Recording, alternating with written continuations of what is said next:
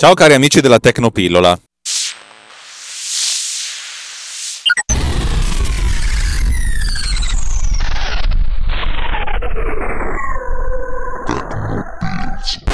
Io sono Alex Raccuglia e questo è Tecnopills e state ascoltando una trasmissione di Runtime Radio.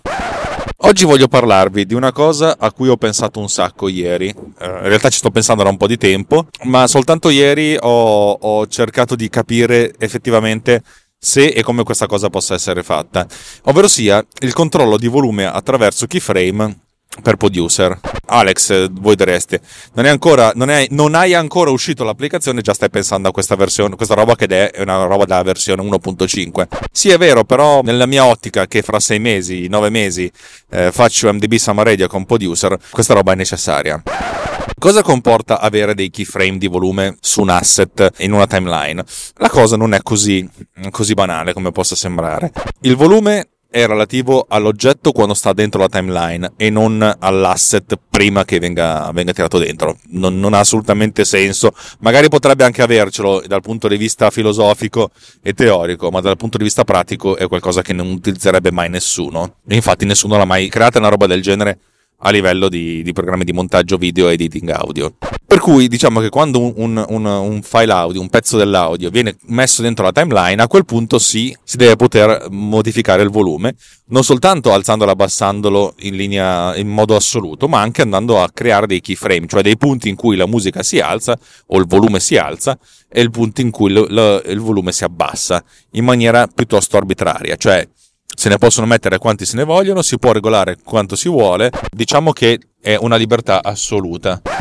Questa cosa dal punto di vista eh, grafico viene sempre rappresentata proprio con dei keyframe. In pratica viene disegnata una sorta di linea orizzontale che mostra il volume con dei pallini che illustrano i punti, cioè nel senso nell'istante di tempo denominato come keyframe, ha un, un pallino che identifica il volume a, a quell'istante di tempo. E se si disegnano n pallini, cioè nel senso dopo un secondo il volume è a 0 decibel, dopo 10 secondi il volume è a meno 3 decibel, si deve generare una linea retta tra eh, tra il primo secondo e il secondo decimo che, che, va da 0 a meno 3 decibel. Dove non c'è un keyframe precedente e non c'è successivo, si deve fondamentalmente continuare questa linea. Cioè un po', un po' come se all'istante 0 ci fosse un altro keyframe a 0 decibel, però non viene identificato. Non so quanto possa essere chiaro raccontarvelo così, però diciamo che questo è l'approccio. L'utente genera in qualche modo un keyframe nuovo e poi a questo punto ha questo pallino che può spostare su e giù per regolare il volume e a destra e a sinistra per avanzare o anticipare nel tempo il punto di applicazione di questo keyframe. Lo so, questa roba qua avrebbe molto più senso farvela vedere eh, senza, senza star qui a spiegare, però diciamo pensatela. Cercate volume keyframe o keyframe di volume su Google e troverete un sacco di immagini. Questa cosa comporta tre cose, anzi quattro cose. La prima cosa comporta avere una struttura dati. Una struttura dati secondo me è relativamente semplice perché è una lista di keyframe e ogni keyframe ha l'istante di applicazione nel tempo e il valore del, del volume. Tendenzialmente questa lista dovrebbe essere anche ordinata per, per, per, per istante di tempo. Perché di sì? Cioè, nel senso perché tendenzialmente eh, le cose vengono generate dal, dal, prima al dopo, per cui quando si, si dovrebbe disegnare questa linea o interpolare keyframe bisogna avere questa lista ordinata. Una volta che abbiamo questa lista, questa struttura dati che è variabile ed è relativa all'item nella, nella timeline, cioè l'oggetto nella timeline, dobbiamo fare in modo che il volume venga, venga effettivamente riprodotto correttamente quando si fa il play. Questa cosa è un po' complicata, ci sono due modi di agire. Il modo numero uno viene gestito dal sistema operativo, dalle versioni successive alla 10.12 se non sbaglio, di macOS, che è molto semplice, praticamente quando si fa il play gli si dice ok, tra 10 secondi il volume si deve alzare di tot e alzalo tu di progressi- progressivamente. Per cui ogni volta che si incontra un keyframe bisogna regolare il volume dicendo al sistema operativo questa roba qua. Non so se voglio farla in questo modo, probabilmente sì, perché dal momento in cui uscirò questa cosa probabilmente eh, arriveremo a macOS 10.14, per cui potrebbe anche, anche essere il caso di aggiornare. Altrimenti l'alternativa è quella di eh, costantemente, cioè diciamo una volta ogni centesimo di secondo perché è quello che faccio io con Producer, andare a capire qual è il volume a cui si deve riprodurre la cosa. In questo caso, dato che il numero, dato che la, la, gli item in riproduzione sono sempre pochi, cioè al massimo uno per, per traccia, per cui nel mio caso sono traccia musicale, traccia di effetti sonori e traccia del parlato, al massimo tre controlli devo fare e il numero di keyframe per, un, per una traccia non, non, sarà elevatissimo, ma non è detto, potrebbero essere anche molti di più. Devo fare una sorta di ricerca dicotomica, cioè per capi- praticamente capire qual è il keyframe precedente e qual è il keyframe successivo, la distanza tra i due e fare un'interpolazione. Cioè mettiamo caso che sono a 5 secondi di riproduzione di, una, di, un, bra- di, una, di un, un file e al secondo 0 il volume è a 0 decibel e al secondo 10 il volume è a meno 6 decibel, interpolando il volume in quel momento deve essere meno 3. E ovviamente più siamo vicini al secondo 0, cioè più, più abbiamo iniziato, più il volume deve essere vicino allo 0. Cioè in pratica questo volume che si abbassa man mano, l'abbassamento deve essere proporzionale alla distanza tra il keyframe precedente e il keyframe successivo. Cioè proporzionale nel senso che è più vicino al, al precedente. Vabbè, insomma, avete capito. Questa cosa non è molto complicata, più che altro bisogna fare una ricerca dicotomica andando a identificare quali sono i due keyframe più vicini, il precedente e il successivo, e una volta che abbiamo questi due keyframe capire la distanza tra il precedente e il successivo e a questo punto crearsi una, l'interpolazione per cui istante per istante andare a regolare il volume sulla base di questo. È un rotto di palle perché devo farlo io, non deve fare il sistema operativo, ma non è impossibile. Questo è il secondo punto ed è già una cosa più complicata perché deve lavorare in real time, cioè deve adeguarsi continuamente alle, alle richieste di volume. Ovvio che se non ci sono keyframe questa cosa non va, non va eseguita, per cui il problema si verifica soltanto nel caso in cui abbiamo, abbiamo dei keyframe del, di, di regolazione del volume. Uno potrebbe dire sì vabbè in un discorso audio potrebbero non esserci tanti keyframe, quanti poi che siano 10, 12, 20. Sì e no, nel senso, se io penso al numero di keyframe che ci sono in uh, MTV Summer Radio, che vengono generati mediante il, il ducking, e a quel punto lì io credo che saremo sul 1000, 1000 1400 per un file di due ore. Capite che fa la ricerca di 1400 oggetti, che pur essendo ordinati, insomma, diventa un po', un po', un po complicato. In questo caso dovrò vedere se le prestazioni calano, magari mi inventerò di utilizzare un albero binario, un binary tree. Non sto qui a spiegarvi l'albero binario, cercatevelo binary tree, in pratica consente di dividere la distanza di, di volta in volta per due in modo tale da arrivare in maniera piuttosto efficace ed efficiente dove si vuole arrivare però effettivamente è un po' come una ricerca dicotomica, dato che gli array in Swift sono piuttosto efficaci. Boh, vedremo, chi se ne frega. Sarà, sarà, qualcosa, di, sarà qualcosa che vedremo più avanti.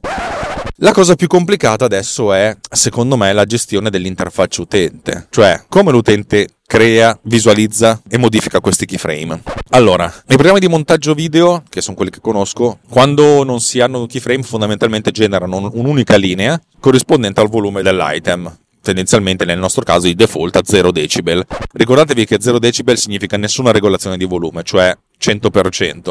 Questo volume può essere aumentato a di sotto sui, sui, programmi di montaggio video fino a più 12 decibel, cioè aumentando di circa 10-13 volte e poi diminuita da, da 0 a meno 96 decibel. Vabbè, tanto fondamentalmente sotto, sotto, i 40 praticamente è un decimillesimo del volume originale. Però avete, avete capito l'idea. Per cui viene disegnata questa linea, eh, la quale quando si sposta il mouse vicino ad essa, il mouse cambia, cambia, cambia forma, diventa una sorta di, ehm, di oggetto con due linee orizzontali che consente di trascinare questa linea su e giù. Ed è una cosa piuttosto comoda, questo per regolare il volume generale della, di una clip. Va bene, va bene. Come si fa? Tendenzialmente quando si muove il mouse bisogna capire in che tempo sono e qual è il volume a quel tempo lì. Se a questo punto mi, mi trovo per ogni, per ogni, coordinata x, che è la coordinata del, del, mouse, faccio la conversione in tempo, questo l'abbiamo già fatto ovviamente mille volte, ed è una chiamata già, già, già pronta, che abbiamo realizzato noi. A questo punto, trovando il tempo, capisco qual è il volume e se non ci sono keyframe, dopo vedremo il caso ci sono i keyframe, trasformare il mouse in, eh, in una sorta di, di, di, di, oggetto che può essere spostato su e giù e quando si clicca, si trascina il mouse, a questo punto bisogna entrare in una modalità di dragging, cioè di trascinamento, però col fatto che vogliamo trascinare il volume. Secondo me questa cosa è relativamente complicata e potremmo anche sbattercene altamente, perché boh, non, non so se ha senso alzare n n, valori contemporaneamente. Per cui, secondo me, quando si muove il mouse lì vicino, non succede niente. Se però si, si preme un, un pulsante magari e si trasforma il mouse in una, una, freccia col puntino, col più, oppure tenendo premuto un pulsante di un, un, tasto di modifica tipo lo shift il control o qualcosa d'altro, e a questo punto il mouse quando è nei dintorni di questa linea qui genera un keyframe. E una volta che abbiamo generato il keyframe noi possiamo essenzialmente spostare il keyframe. E in questo caso ancora una volta dobbiamo fare un trascinamento e gestire il fatto che quando si genera un keyframe se, se siamo nei dintorni del keyframe cioè non solo se siamo nei dintorni verticalmente cioè vicini in termini di punti ma anche in termini orizzontali a questo punto si può spostare si può trascinare questo keyframe sempre rimanendo nella, nell'ambito dei, dei valori massimi disponibili, cioè eh, all'altezza massima del, proprio fisicamente in grafica del blocchetto che, che mostra il file, il file audio, e a questo punto spostarci su e giù, alza e abbassa il volume del keyframe, sinistra e destra, anticipa o ritarda nel tempo il, il, punto di applicazione. Quando si anticipa o ritarda nel tempo dobbiamo anche essere consci che non possiamo far sì che un keyframe si sposti prima di un altro keyframe, per cui abbiamo un limite a sinistra che è quello o dell'inizio della clip o del keyframe precedente e a destra la fine della clip o il keyframe successivo. Però vabbè, tendenzialmente, dato che si agisce su un keyframe alla volta, va bene. Come si rappresenta questo keyframe. Stavo cercando di capire se ha senso disegnarlo graficamente, cioè disegnare proprio un pallino, oppure fare una copia di un'immagine, oppure creare un'immagine e avere un livello successivo di compositing mm, nell'interfaccia. Secondo me eh, non, farò, non, farò, un livello di compositing successivo perché poi quando faccio uno shift eh, avanti e indietro nel tempo, cioè mi sposto avanti e indietro nel tempo con la testina di riproduzione, cioè questi oggetti dove vanno dovrei tenermi una sorta di coda di... Per adesso diciamo che li disegno e chi se ne frega. La cosa è che quando si disegna un, un oggetto, si disegna una, una waveform, bisogna aggiungere un livello, cioè nel senso se si è scelto di visualizzare anche il volume, praticamente viene disegnata una linea, a questo punto non disegno pixel per pixel ma disegno linee, e questa linea è una polilinea, cioè un poligono, le cui coordinate sono quelle dei, dei keyframe visibili. Niente di complicato, fattibile, gestibile. Non è niente di, di impossibile, eh? solo tendenzialmente la parte del dragging deve fondamentalmente quando ci si avvicina a un, a un keyframe bisogna cambiare, il punto, bisogna cambiare la, l'icona del mouse mettendo, che ne so, un, un, un, un, ditino e nel caso si faccia il dragging bisogna scendere due, due casi. Prima il dragging consentiva di fare la selezione, adesso se siamo nei dintorni di, di, di, di un pallino il dragging non è più di selezione, ma è di trascinamento di questo pallino. Niente di impossibile, eh? solo una rottura di palle. Per cui abbiamo visto, il primo punto è la struttura dati, facile. Il secondo punto è la regolazione del volume, mediamente facile, solo una rottura di palle. Il terzo punto, l'interfaccia utente, è già più complicato. Il quarto punto è l'esportazione. Ne abbiamo già parlato, cioè come si fa ad esportare un file con le modifiche del volume variabili. A oggi, cioè adesso, io mi sono scritto una, un, un, framework piccolino, molto semplice, che consente di esportare la timeline. Questo framework è realizzato mm, relativamente semplicemente andando a, a, prendere ogni singolo blocchetto che sta nella timeline. Facciamo una timeline molto semplice dove abbiamo solo la main lane, non abbiamo le musiche, non abbiamo gli effetti sonori. Poi dopo insomma, il resto si fa con un mixing. Come si realizza questa cosa qua? Semplice, questo piccolo blocco fa utilizzo di SOX, che è una libreria per, le, per l'editing dell'audio, per la manipolazione dell'audio, prende ogni singolo file e fa il trimming, cioè nel senso del, del, dell'asset eh, X mi serve dal secondo 1 al secondo 10 e devo fare una regolazione di volume. Questa cosa ripete questo, questa sequenza creando tante piccole WAV quanti sono i, i, i, blocchettini nella timeline. Per farvi capire, tendenzialmente un episodio di, di Tecnopills può avere anche 80, 100, 120 blocchettini se sono particolarmente attento ad, ad editare, a fare dei tagli, ovvero sia se la mattina sono molto stanco, come stamattina. per cui tendenzialmente vengono creati questi 80, 100, 120 blocchettini e poi vengono concatenati tra loro. La regolazione del volume però è fissa, cioè identifico un, un guadagno e lo applico a tutto il blocchettino. Questo si fa perché Producer consente di avere anche l'autogain. In pratica quando si trascina un file oppure quando si vuole direttamente nell'interfaccia si può scegliere di modificare il volume del, dell'audio in totale o anche farlo in modo automatico per cui se il volume di un, di un parlato è molto basso lui automaticamente lo alza in modo tale da da normalizzare tutti i parlati ed è una cosa molto comoda. Ok, siamo arrivati a questo punto per cui io ogni blocchettino ha un suo guadagno che è il guadagno relativo al volume generale del, dell'oggetto. Però se io voglio fare un volume che varia, allora qui è un po' un casino. Mettiamo caso che abbiamo una forma molto complessa in cui eh, abbiamo, che ne so, 20-30 keyframe in cui il volume si alza, si abbassa, si alza, si abbassa.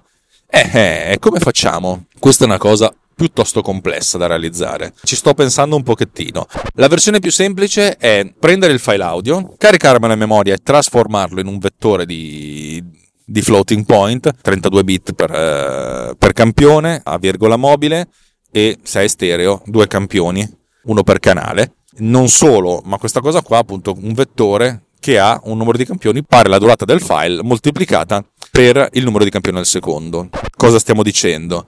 Un file da 10 secondi stereo, campionato a 44.100 Hz, 44.1 kHz, ha 88.200 campioni al secondo. Per 10 secondi sono 882.000 campioni. Capite che tanta roba, eh? E questo per 10 secondi. Se 6 secondi sono 100, cioè 1 minuto e 40, abbiamo 8 milioni. 6 secondi sono 1000, cioè 18 minuti. Eh, I campioni diventano 88 milioni. Capite che le cose diventano molto, molto, molto complesse e molto lunghe. A questo punto il principio è quello di replicare la stessa cosa che ho fatto per la riproduzione, solo che invece di farlo 100 volte al secondo, devo farlo 88.000 volte al secondo. Cioè di volta in volta andare a scegliere, andare a prendere i campioni canale destro, canale sinistro, verificare a quale istante di tempo corrisponde quel campione, a questo punto andare a vedere che volume ha questo campione e infine fare la moltiplicazione del campione originale, avere un nuovo campione e incodarlo, cioè accodarlo al, al vettore destinazione. Una volta che ho finito questa cosa qua, salvare il vettore. Salvare il vettore come file audio, cosa molto fattibile, molto facile. E una volta che ho salvato questo file audio, usare questo come blocchettino per la concatenazione, per fare il, l'editing finale e poi il mixing. Il mixing essenzialmente consente nell'editing di n tracce sommate tra loro. Questa cosa secondo me è abbastanza time consuming. Per cui come si fa a farla diventare veloce? Anche in questo caso la soluzione a cui ho pensato è utilizzare il framework Accelerate. Accelerate consiste di una vagonata di chiamate divise in sei gruppi e il gruppo che ci interessa a noi è DSP, cioè Digital Signal Processing, elaborazione di segnale digitale. Sono tantissime chiamate che fanno operazioni semplici.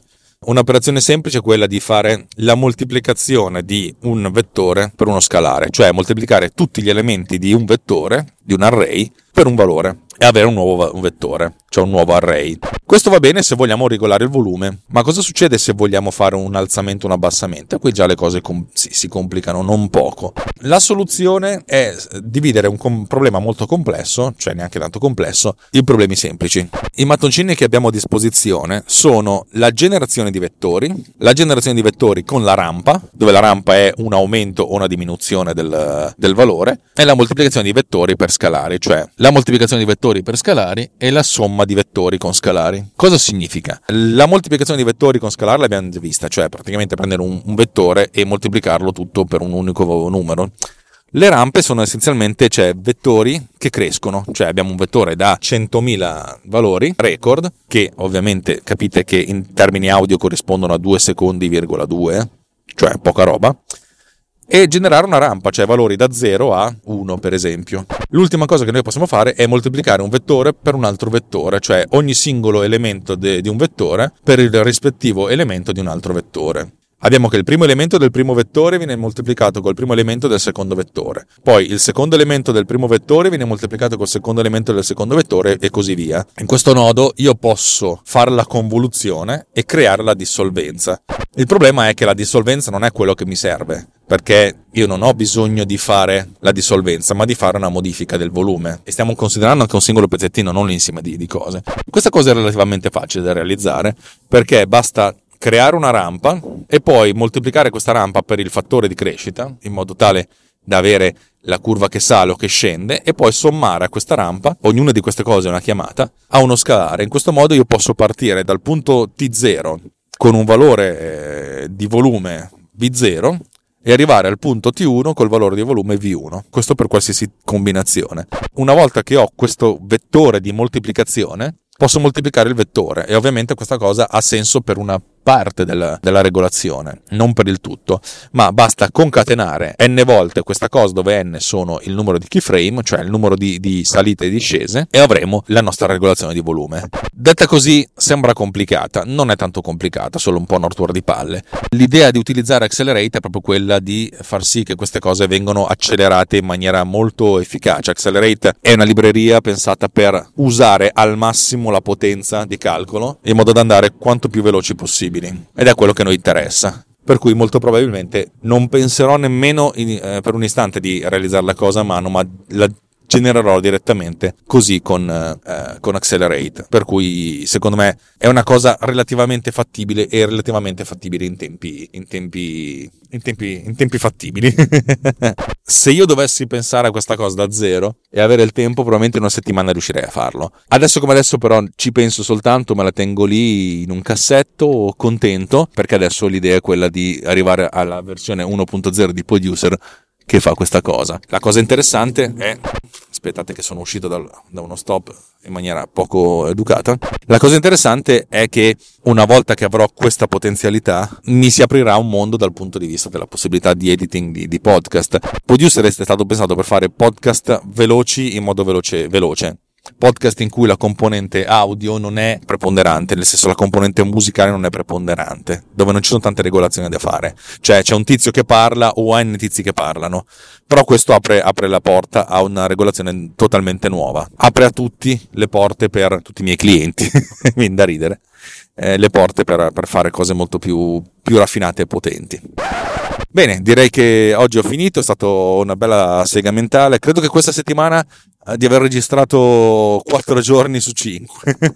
e, insomma, abbia, abbiate pietà di me perché ci sono diversi podcast che dovrei ascoltare, ma non mi, non mi stanno divertendo più come una volta. Ed è terrificante quando non ti diverti più.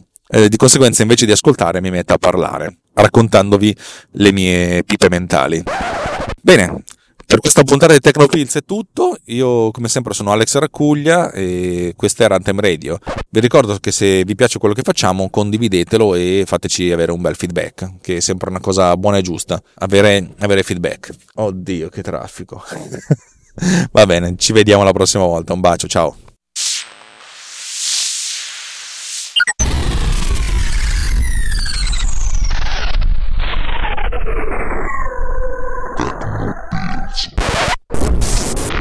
This episode has been produced with